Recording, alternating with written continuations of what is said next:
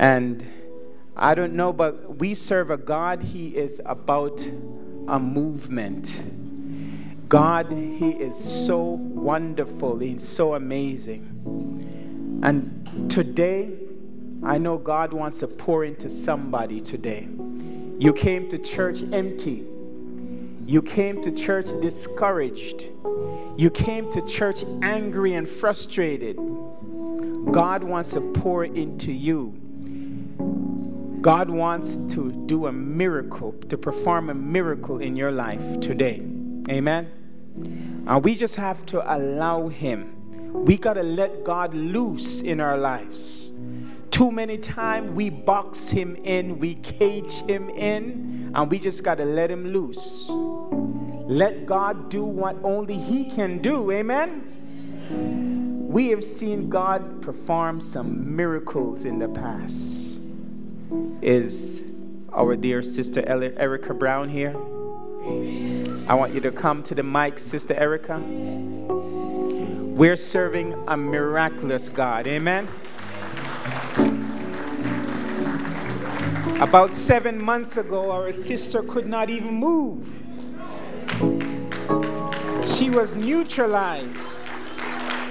But we serve a God that is able. Erica wants to speak to the church.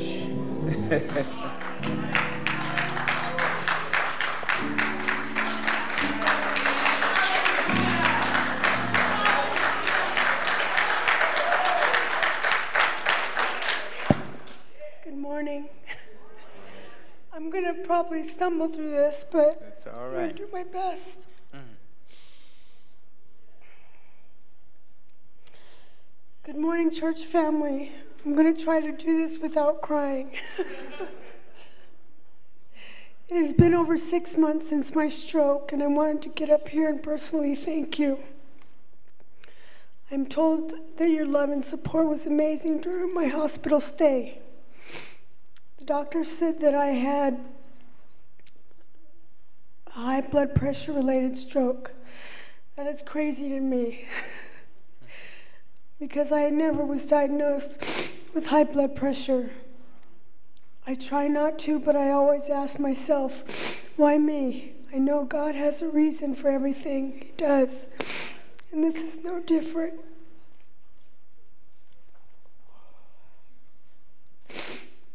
I now know that I'm a testimony to God's greatness and mercy. Amen. Praise the Lord.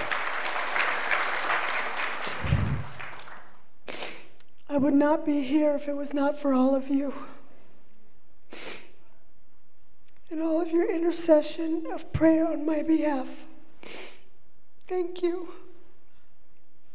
I don't know who God wants me to tell, but I will tell everyone.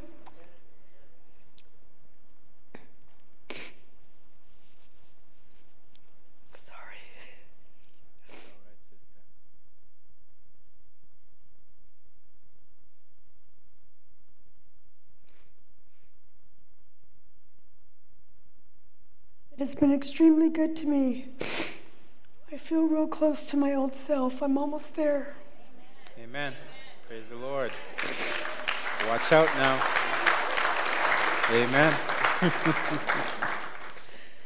I'm able to do most of the things I did before my injury. I do still have some memory problems, but that's getting better too. Hmm. Amen.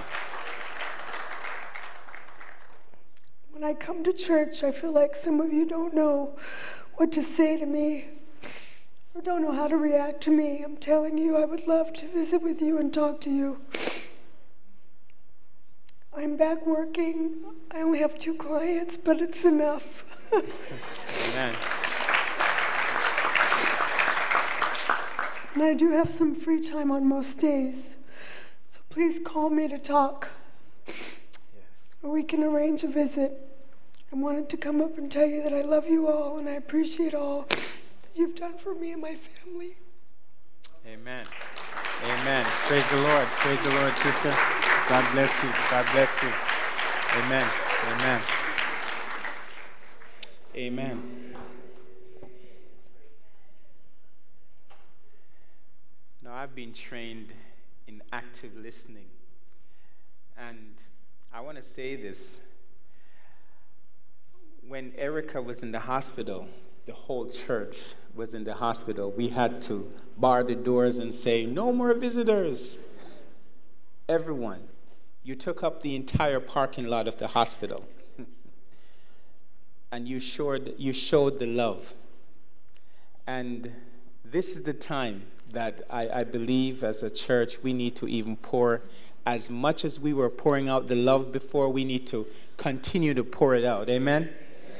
In this recovery time, you know, uh, she is getting back on her feet. Watch out. She's going to be torturing some of you guys that she has been training. You know, I'm going to be going to her soon, you know, and I'm, I'm afraid. but I want you to, you know, please, as a church, you know, keep her in prayers. You know, uh, sometimes when things are going good or seem to be going good, this is when we stop praying. My father always tell me that's when it's time to pray, right? Don't just pray when the dogs are chasing, right? You need to pray, you know, pray when there's a time of peace, right? To keep that. And so I want to encourage the church in that. You know, I've been encouraged uh, by this testimony, and I believe God has uh, great things in store for us. And as a church, we need to understand it's, it's not about us alone. Uh, we need to be connected, we need to be intertwined, we need to be together. Amen?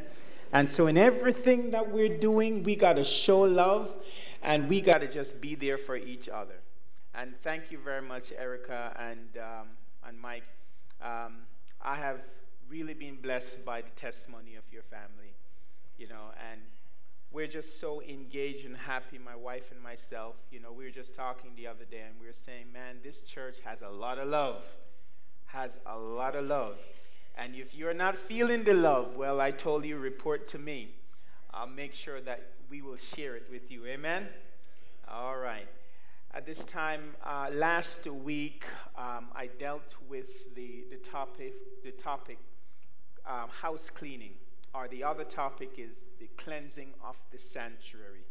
Now, I want you to understand, um, it, it was a very hard message for me to preach because I realized that there are things that is happening in this church that needs to stop. There are things that's happening within the household, within the family that needs to stop and it is time for the men to stand up. It is time for us to be positioned in the right way. I'm hearing a little echo. Uh, uh, it, it is time for us to really be there for each other. God, He has called us for this time, for at this intersection for a purpose, and we can't drop the ball. If we drop the ball, I am telling you, I'm, it, is, it is over. And some of our young people and our children, they're watching us and they're mimicking us. They're mimicking us. Have you ever gone to uh, see a puppet show on the strings where that, you know, the, the, the puppet is lifting one, you know, one hand, the next hand, the head, and everything? Our children are doing that. They're mimicking us, and we're training our children. We're training the next generation and if we train them in the wrong way, watch out, world. We have seen over the last year that this world has been churched out. They're not coming to church anymore. Many of our mainline churches, they're gone dead. They're gone off the grid. And it's because of us. And I want to say it starts in the home, and I want to say it starts with fathers. Yes, we're coming up to Father's Day uh, next week, uh, Sister McDavid. We're going to have a great celebration. But it's all because of us.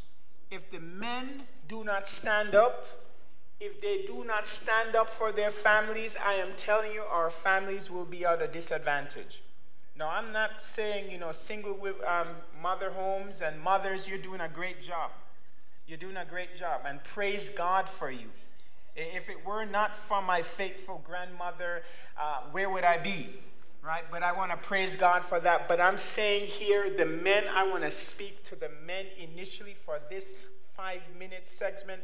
In fact, this evening, I want to have all men come because we got to talk some frank discussion. We got to break things down. We have to look eye to eye, mano to mano, and we got to get things straight in the church. Amen?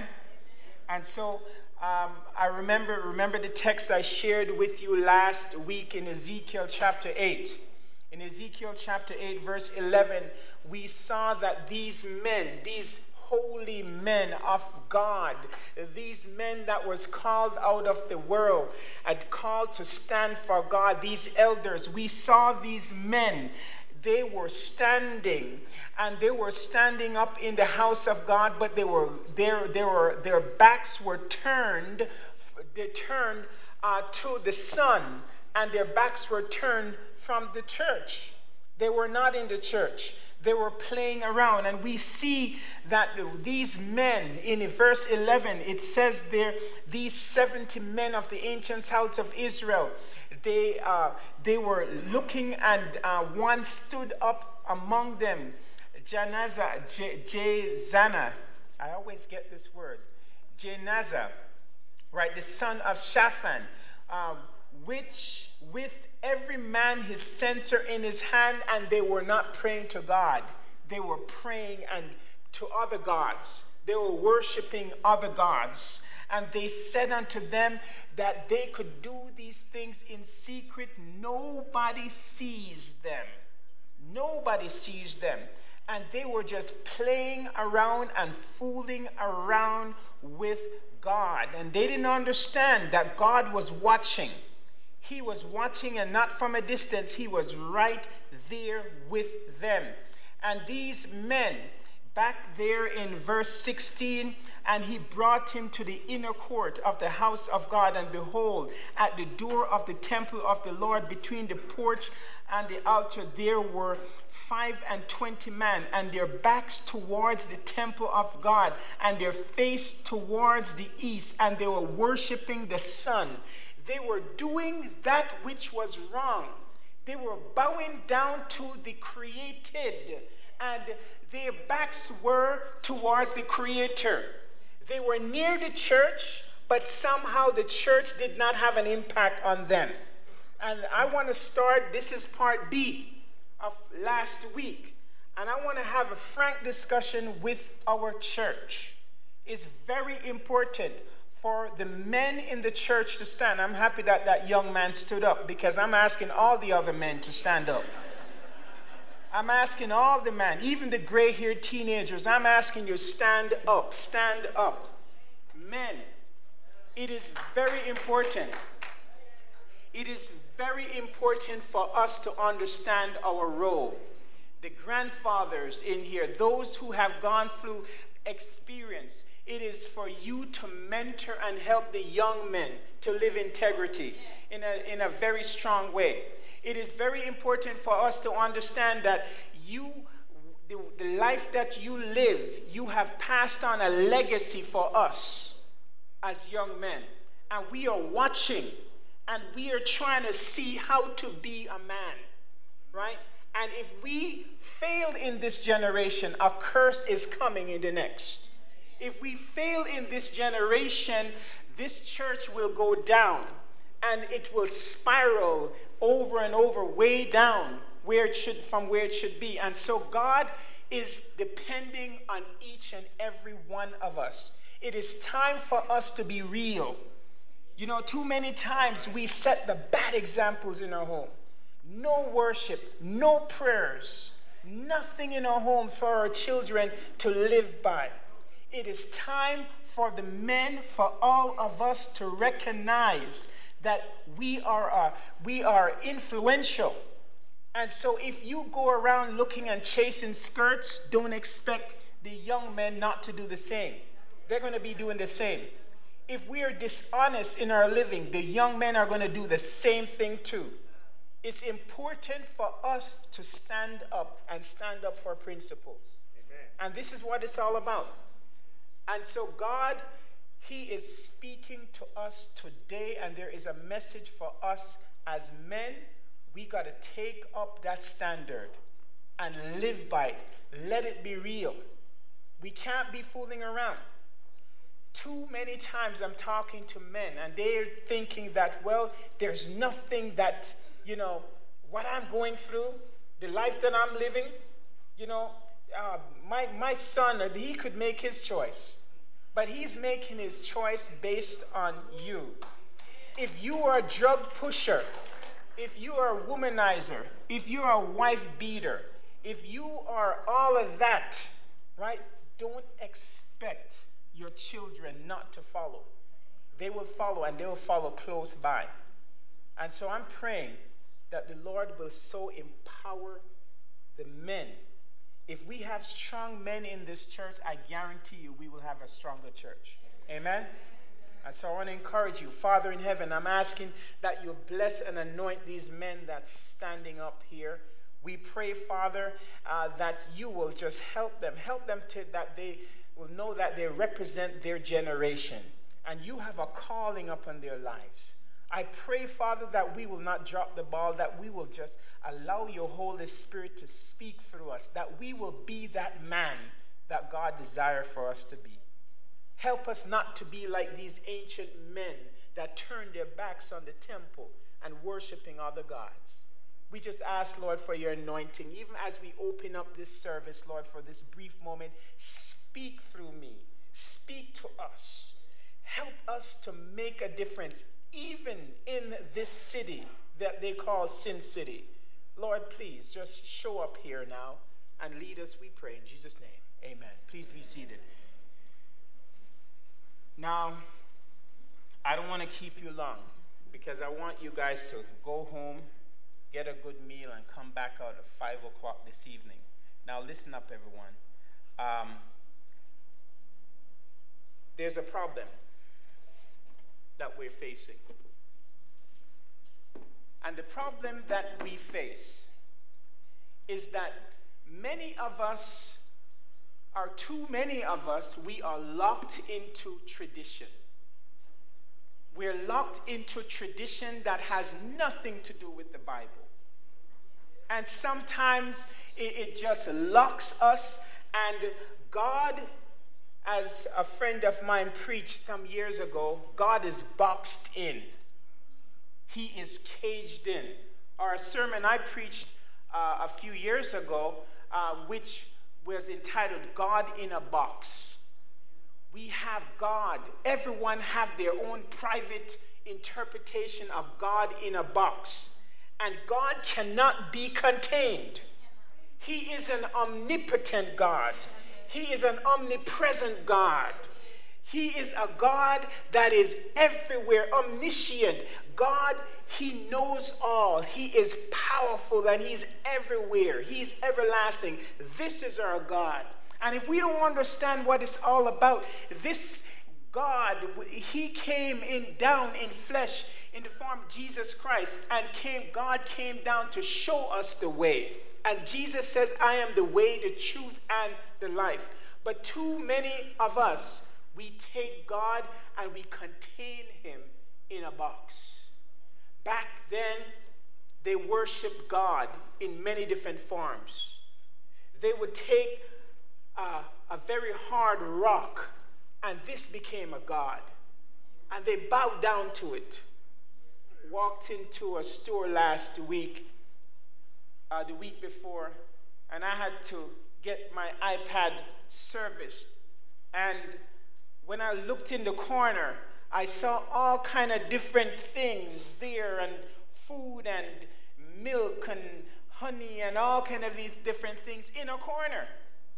And I remember I studied um, world religions. I used to teach it, and I recognize, yes, that was the, the a certain one of those Eastern religions, and they set their altar within their store in the corner to their gods.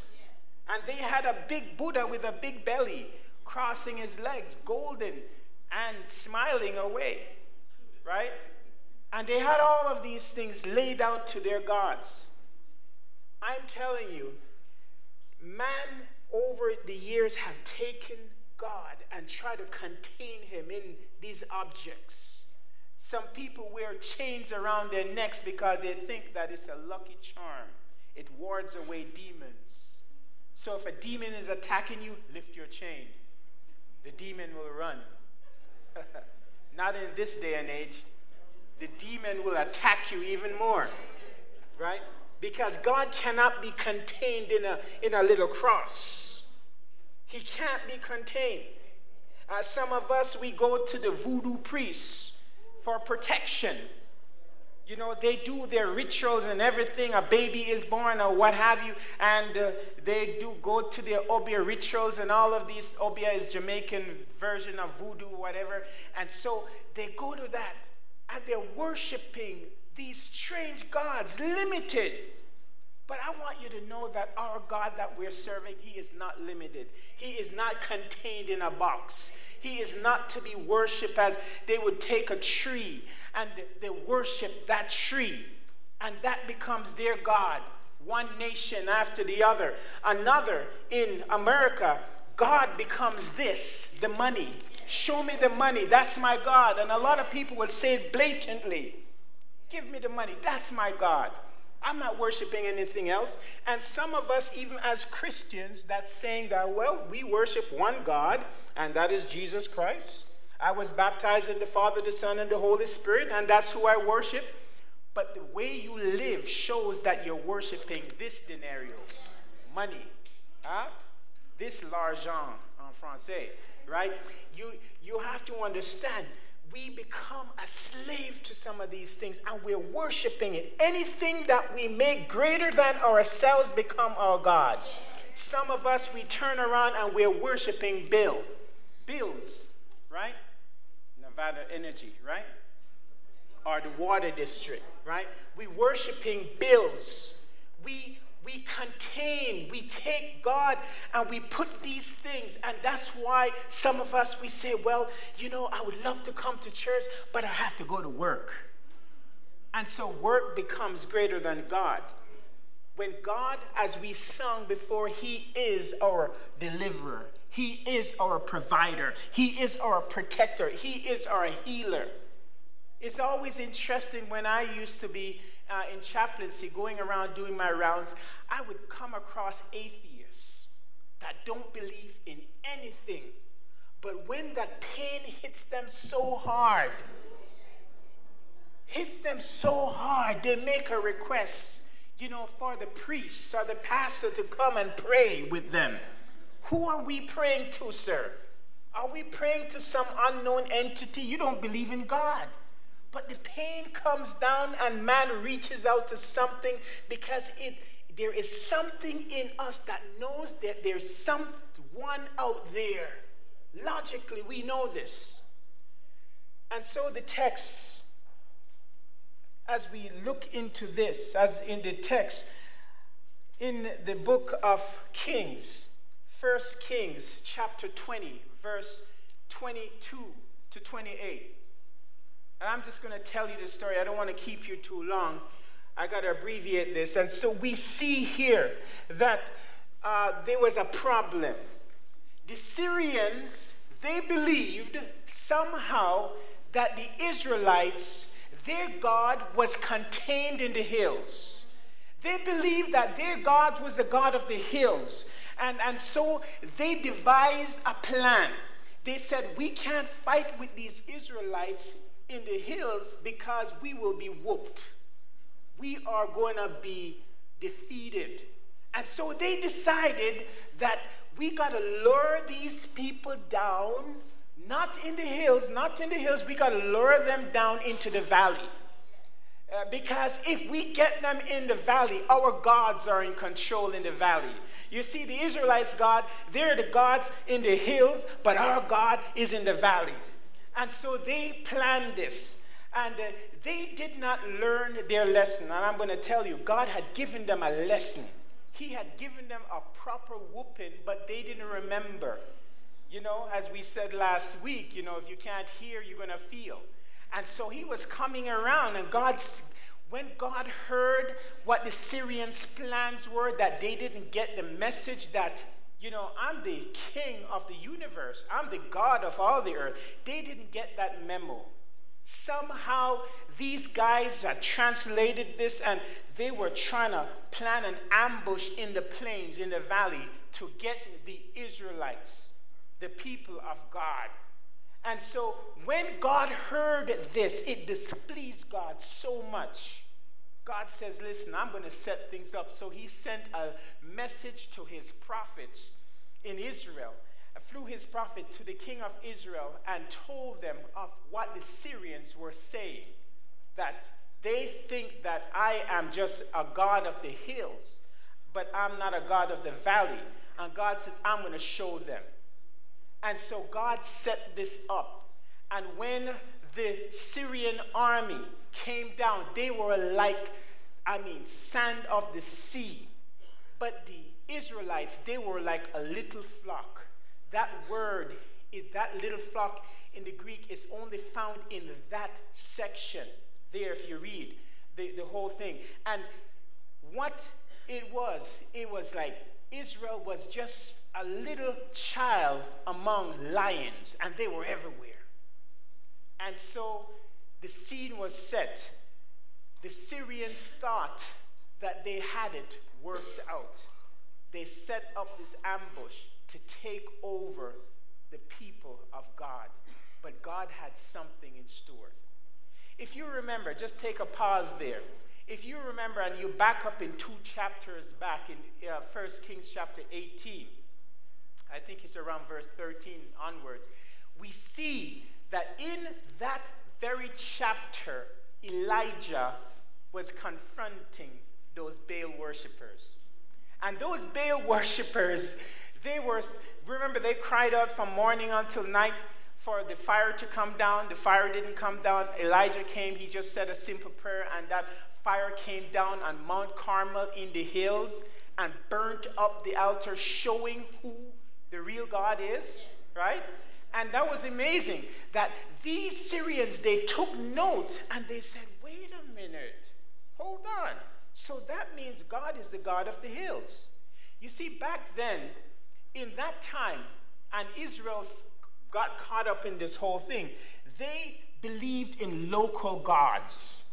They believed that, you know, you, you have your local gods, and so your God is, you know, you may have a, a little God in this section, and so you know, that God rules this territory. Another God rules this territory. Another one rules here and rules there. And so, my God, if we have many gods, you know, fighting against one God, who is going to win?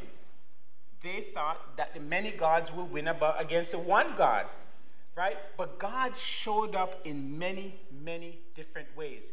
It says the, the Syrians, even the Syrians attributed the Hebrew bigotry um, tool um, defined uh, showing the understanding of the omnipotence uh, lack of understanding of the omnipotence of God, uh, Jehovah. And they believed that there was a God of uh, Hebron, which they called the Baal of Hebron. They believed that there was a Baal of Lebanon. They believed that there was a Baal of the summit of uh, Zaphon. They believed that there was a, a Baal shaman who was the God of heavens and the God of the mountaintops and also a God of lightning and thunder. This is taken from the SDA commentary. But when you think of this, these guys had this puny view of God, a very limited view of God. They contained God in regions. They thought that God was somehow, you know, He doesn't operate in this way. Their God can't travel this way. But they did not understand that the Israelites' God, he was the God of the universe. And God set this up, and if you read the whole story, there all the Syrians they were defeated in the plains. All of them were defeated and delivered over to the Israelites. And they were, I mean, it was, they were decimated. Now, they were battling in the time usually in the springtime after the rainy season. There was always a time for battle in that region. And they thought somehow that they would have conquered, but God showed up and he showed out. I want you to all, all to understand this. Many of us came to church today. You may have heard this story before, but you came to church in a limited way. You came to church thinking that, listen, God is not able to take care of my bills. God is not able to take care of my social needs. God is not able to take care of my financial needs, my spiritual needs. God is, and we limit God. And when we do that, I'll tell you, that angers God. He does not want to be limited. God is a universal God. He is a God of right across everywhere. And so we got to understand the importance of that. In the book of Isaiah, chapter 1, verse uh, 10, in Isaiah chapter 1, verse 10, we see another uh, idea of this where, where we, as human beings, we take this idea that God is, is limited. And we see here that God is speaking, and He's speaking to the rulers of Sodom and the people of Gomorrah. And in this region, Sodom and Gomorrah, remember, they were rebellious people. These individuals rebelled against uh, anything that was called God, and they were just doing their own things. And God was saying, Listen, I don't want to bring, I don't want to hear of your burnt sacrifice and your offerings and, and all of your the lambs and the goats and all of these things that you're God says, I am sick of that. I am sick of the way you worship. I am sick of the way you set your feast days and you have all of these. I am sick of this. And God says, Listen, I will not hear your prayers. I'm not going to hear it. I'm not going to hear it because I see that your worship is in vain. You're doing all of these things and it is in vain. And so if if, if you're worshiping God and you're taking the things of the earth to be greater than God, what's the point? And it goes on, and in um, another text, you could read the whole context. I just explained it to you. If you read the whole context of that, but they're in, in the book of um, Psalm chapter 66, verse 18, the Lord says, If I regard iniquity in my heart, the Lord will not hear me.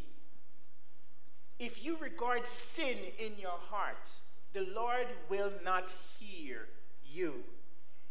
In 59, in Isaiah chapter 59, verse 1 and 2, it basically says the very same thing that, you know, the Lord cannot, there is no blessing if if you regard take these things into your heart and regard iniquity God is not going to hear you. Can you put Isaiah chapter 59, verse 1 and 2 on screen for me, please? Isaiah chapter 59, verse 1 and 2. What is telling us that if we harbor, if we harbor sin in our lives, the Lord will not hear us. He will not, he will not hear our prayers. Anytime, anything that is we know what we should do, but we don't do it. There is nothing that God will do for you. It's not that He doesn't hear, but there is that willingness of you yielding yourself fully to God.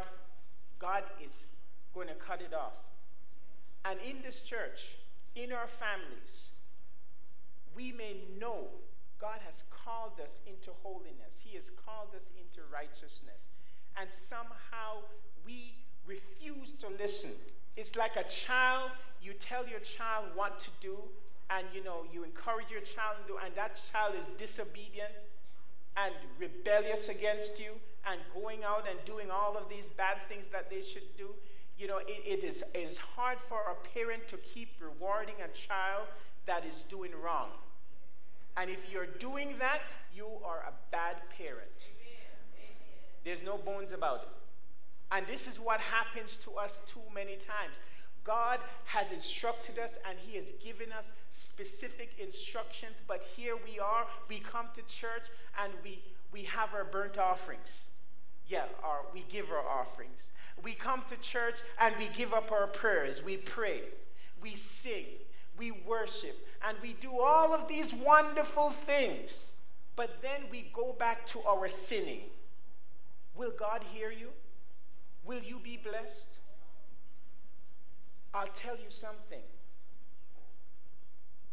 I believe there is a curse upon many of our families, even right now.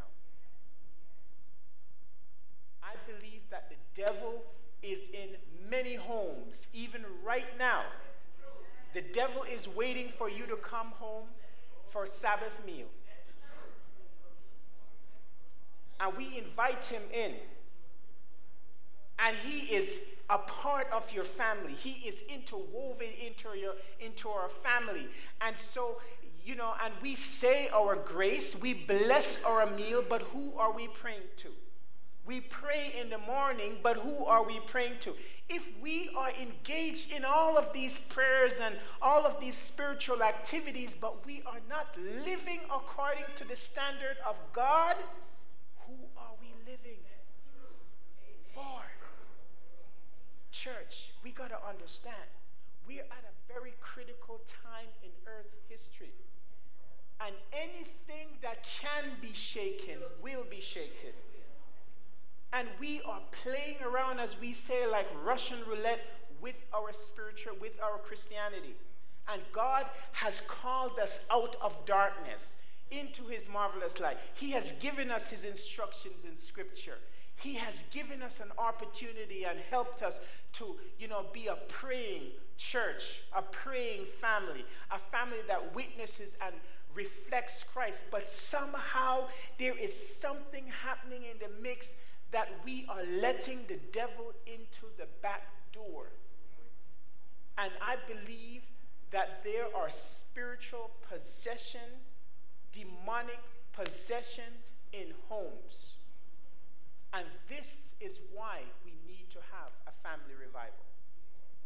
Now, I feel like I'm a lawyer here standing before the court, and I'm convincing you. I am saying uh, I have observed the evidence. I have walked in the family. I have seen. And many of our homes needs to be exercised. You know what I mean? Ta- exercise? Exercise is where the demons need to leave. And if they don't leave, if they don't leave, our church will not advance. Will not advance. And I'm saying it is time for us right now in our homes. We need to start a revival in our home. We need to start a revival of primitive godliness in our homes. We got to clean up. Because if we don't clean up, there is no heaven. There is no heaven and there is only another place. There is no in between or whatever it is. And we all have these nuances, these definitions and calculations. There is no in between. The only other place is hell. I know that is unpopular and some of us don't want to hear this, but I'm saying, listen, if we don't stand up for it, if we don't stand up for the right standard, and to start living our lives according to the will of God, I'm telling you, this generation is gone. And furthermore, we're living in Vegas. I believe Vegas is the modern Sodom and Gomorrah. And if we are living in this place and we are not living holy lives, structuring our families according to thus saith the Lord, what's going to happen? we lose. We lose. I would rather preach to a church of 10 that is prepared to hit eternity with God, living on the sea of glass, rather than to a thousand who is bowing to Baal. And I believe that's what's happening. We're compromising and we're losing our families don't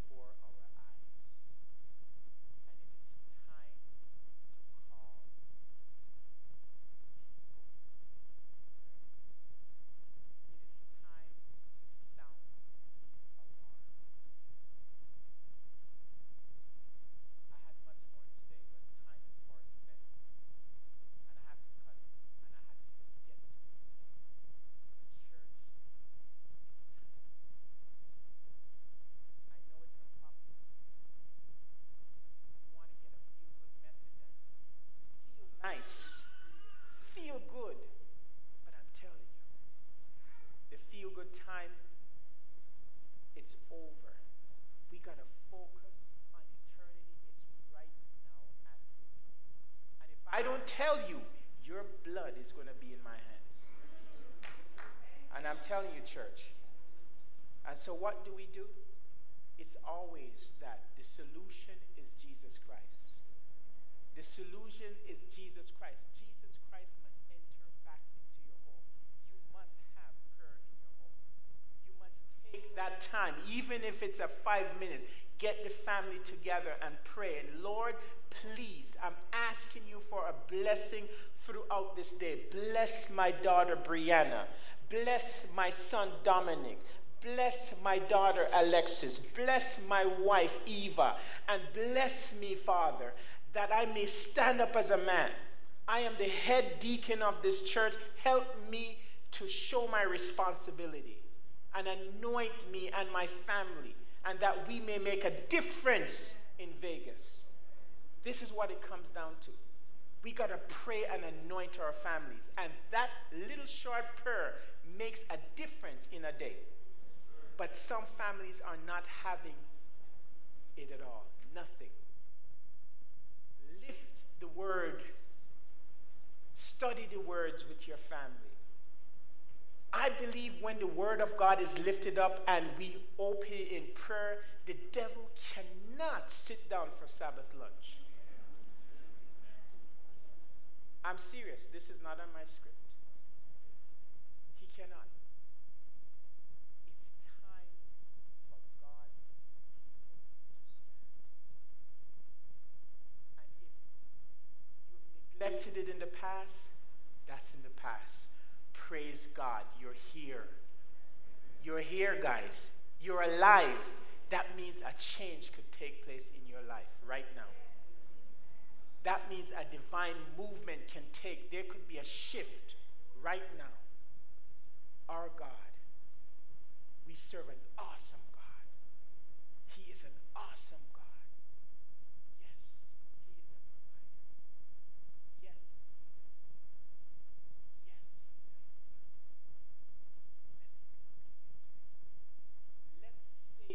next generation. Let's start from now. How many homes? How many homes would like to stand today and say, listen, my home, Joshua said it in 24, Joshua 24, as for me and my house, we will serve the Lord. How many homes today today, I'm saying if you're standing in vain and you're going to stand today and knowing that you are not going to do it, you will receive a curse. If you're saying you're going to be standing for a sport to show that, hey, you know, I've got this down, I'm righteous, I'm, you know, and you know you're not going to do it, there will be, it will be the opposite. A curse will come. But if you will say, listen, I'm going to stand today I'm going to stand today for God. And I want to say, my house. I'm the woman in my house. I'm the man in my house. I'm the boy in my house. I'm standing today for God. And I don't care what anybody may say. I remember I stood one day and I stood up in my house and nothing was happening in my house. And I stood up and I said, Could we not just have a time of prayer? Well, the man in the house that was in that house, he was insulted. He was cut to the heart because a boy stood up and said that, let's have time of prayer in the house. When God speaks, even if it's a child, we need to listen. Today, will you not stand for your house?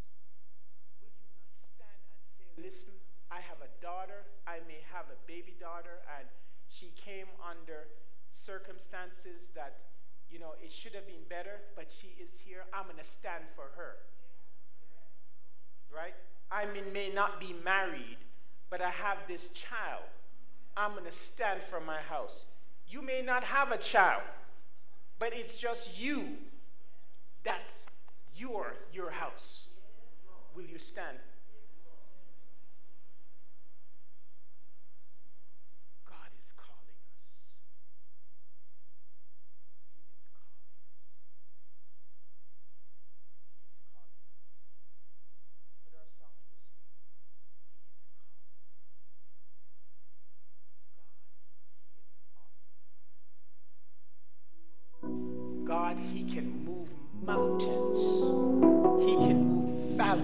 Why will He not move your family? Why will He not shift your family in the direction that it should be? I'm encouraging you, everybody. It is time for God's people to stand up for the right.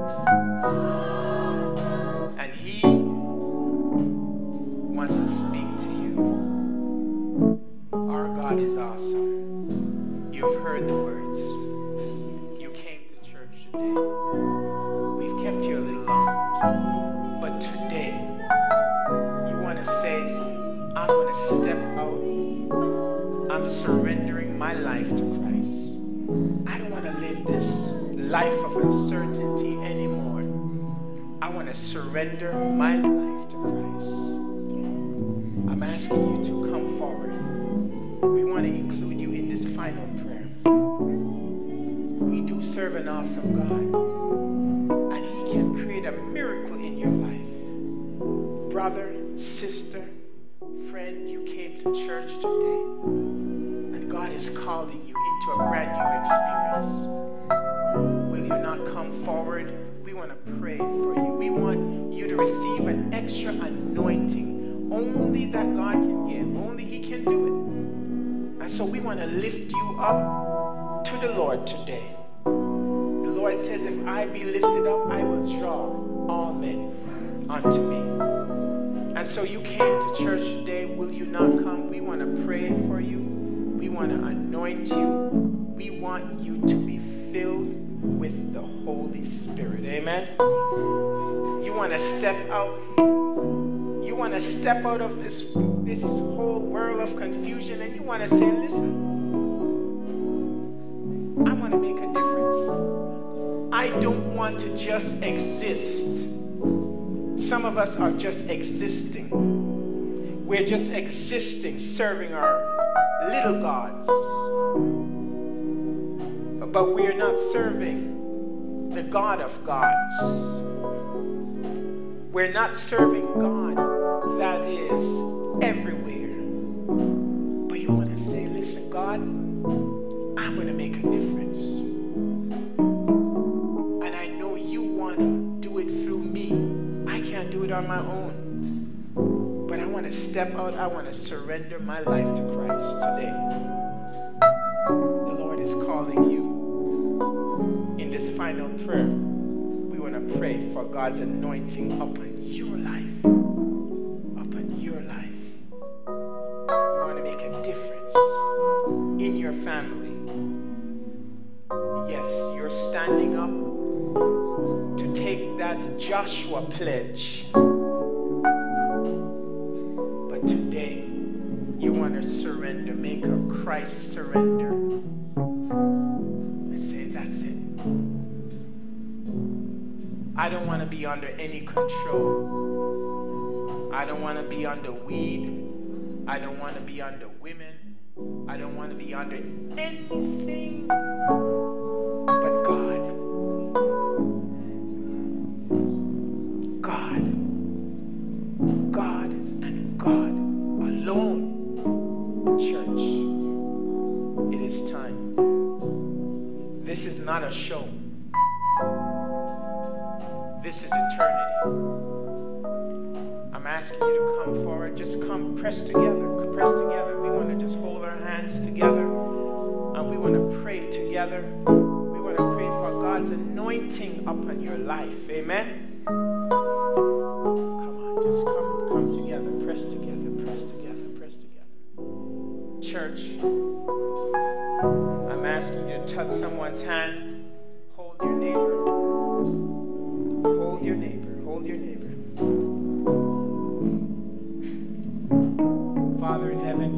Once again before your throne, Lord. We know, Father, time is far spent, Lord, but we know you're coming back again. And you're coming back for a people, Father. Whatever is holding us back, Lord, whatever is holding and standing in the way of our blessing, Lord, please remove it. It may be us, it may be the way we think and the way we approach life, Lord. And I'm just asking, Lord, that whatever hindrances, Lord, please, Lord, we ask, Lord, that you will step into our homes now. Everyone that is standing, everyone that is standing in this room and over there listening online, wherever they are, Father, I pray that you will step into our families right now, Father. And whatever plans the devil has for our families, Lord, I pray, Father, that it will be erased. I pray, Father, that you return the curse of the devil on his head as you did in Mark chapter 5. Lord, it is time for our families to move. It is time for the men and women of God to stand up.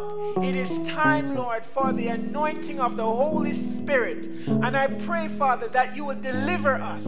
I know some have been offended, Lord, by this message, Lord, but we want to thank you for your truth anyhow. I pray, Father, that you will please move into our homes, Lord, and help us, Lord. Anything, Lord, that is holding us back, Lord, remove it. Those individuals that came up, Lord, you know their needs, Lord. You know, Father, that they need an extra blessing. And I pray, Father, that your anointing hands will be up on them, Lord. May you take their lives, Lord. Let it be consecrated only to you, Father. And that you will move in this place, move in their lives, Lord. Help those, Lord, that is hooked on whatever it is, Lord, that is not you. Release them even now, Father. Release that burden, Lord. Whether it be substance abuse, Lord, whether it be sexual abuse, or whatever the thing, whatever it is, Lord, just take control of your people once again, Lord. Lord, we want to make a difference in Vegas, Lord. And we know that the only way is to be a spirit filled Christian. Fill us with your Holy Spirit, Lord.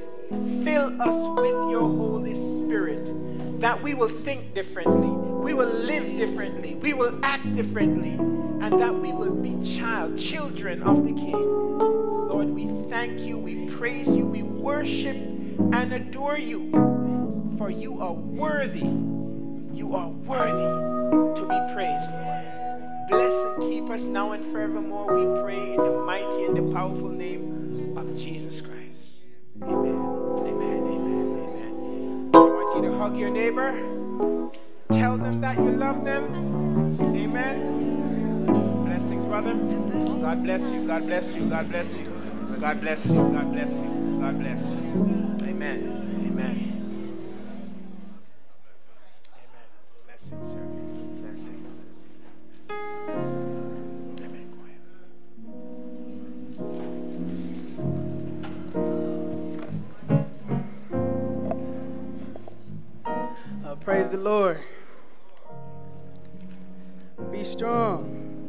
Do not be terrified.